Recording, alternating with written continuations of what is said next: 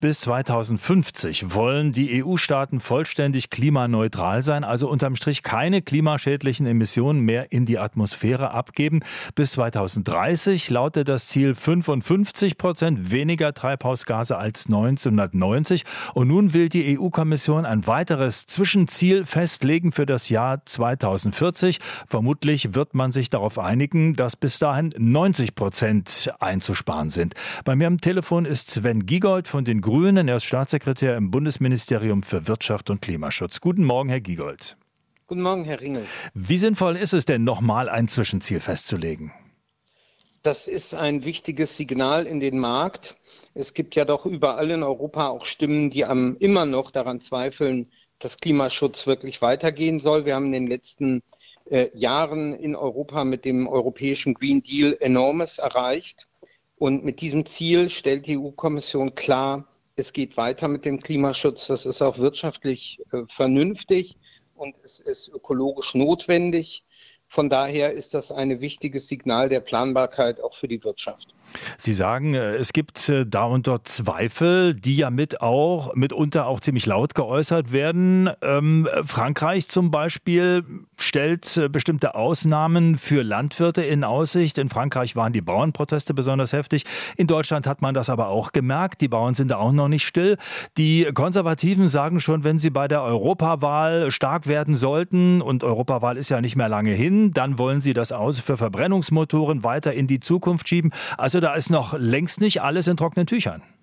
Exakt. Es gibt äh, Zweifler, wenn auch die Bauern ich wirklich nicht als äh, Klimaskeptiker wahrnehme, sondern die sehen ja in ihrem Alltag, dass Klimaschutz notwendig ist und der Klimawandel gerade sie negativ betrifft. Und ähm, trotzdem äh, besteht immer wieder die Gefahr, dass äh, gerade Populisten versuchen, den Klimaschutz in Frage zu stellen. Und es ist deshalb richtig, dass die EU-Kommission dieses Ziel von 90 Prozent für 2040 festlegt.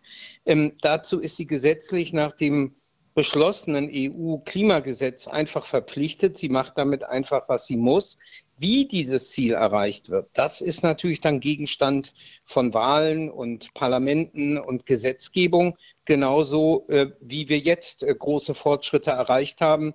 Und hiermit ist einfach nur der der Weg in die Zukunft äh, geklärt. Für Deutschland übrigens bedeutet das äh, im Grunde die Bestätigung unserer bisherigen Verpflichtungen, denn wir haben schon 88 Prozent weniger für 2040 ähm, mit den weiteren Minderungsmaßnahmen sogar 91 Prozent festgelegt. Wir liegen damit auf dem Pfad, äh, den das Bundesverfassungsgericht uns vorgegeben hat. Und auf diesem Pfad liegt auch diese Entscheidung. Sie haben schon gerade gesagt, wie man äh, zu diesem Ziel kommt, das ist durchaus umstritten. Und da gibt es ganz unterschiedliche Ansichten, auch innerhalb der EU.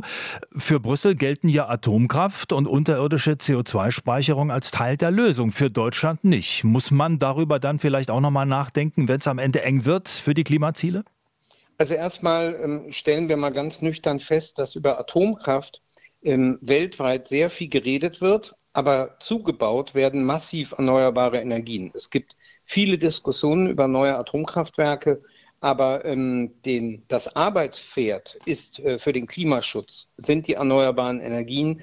Die bauen wir massiv aus, auch dank des europäischen Green Deals. Die Ausbaugeschwindigkeit für die Erneuerbaren wurde verdoppelt, äh, gesetzlich äh, festgelegt. Und auf dem Weg sind wir auch. Die Erneuerbaren werden immer billiger. Aber es ist richtig, andere Mitgliedstaaten, nicht Deutschland, äh, wollen im Bereich Atomkraft mehr machen. Und ähm, das äh, ist auch ihr Recht nach den europäischen Verträgen. Äh, wir in Deutschland haben uns ähm, zu einem anderen Weg entschieden. Sie sagen, die Erneuerbaren werden äh, stark ausgebaut, aber gerade gibt es ja in Deutschland auch eine andere Diskussion, nämlich neue Gaskraftwerke zu bauen. Da heißt es zwar, die sollen dann auch wasserstofffähig sein, aber das ist ja auch noch viel Zukunftsmusik. Da weiß auch keiner unterm Strich, wie schnell das geht und wie viel das am Ende kosten wird. Aber was wir jetzt wissen, äh, und das ist auch nicht neu, Wind und Sonne allein machen es nicht, vor allem auch wegen der Schwankungen. Man braucht da Stabilisierung. Also diese neuen Gaskraftwerke, da sind auch nicht alle begeistert. Ähm, also die neuen Gaskraftwerke sind notwendig, um die Erneuerbaren auszubauen. Das ist eben kein Zeichen, dass wir am fossilen Zeitalter festhalten, sondern diese Entscheidung, jetzt diese Gaskraftwerke zuzubauen, ist notwendig. Die können in Zukunft dann mit Wasserstoff betrieben werden, sobald der ausreichend zur Verfügung steht. Und für den Industriesektor werden wir auch die Abscheidung von CO2 benötigen. Auch das ist übrigens in Deutschland auf dem Weg, genau wie europaweit. Von daher ist diese Entscheidung, die die Kommission heute fällen wird, einfach nur die Bestätigung, dass der Green Deal weitergeht. Und das sind wir unseren Kindern auch schuldig und das macht auch wirtschaftlich Sinn. Insofern ähm, äh, freue ich mich über den heutigen Tag. Der ist gut für den Klimaschutz, aber ähm, man muss kein Drama über einzelne Äußerungen in dieser Mitteilung machen, denn wie gesagt, das steht der jetzigen EU-Kommission gar nicht zu, alle Details festzulegen. Das regelt äh, dann die demokratische Auseinandersetzung vor den Wahlen. Herr Giegold, Dankeschön für die Einschätzung. Gerne. Das war Sven Giegold von den Grünen. Er ist Staatssekretär im Bundesministerium für Wirtschaft und Klimaschutz. RBB 24 Inforadio vom Rundfunk Berlin-Brandenburg.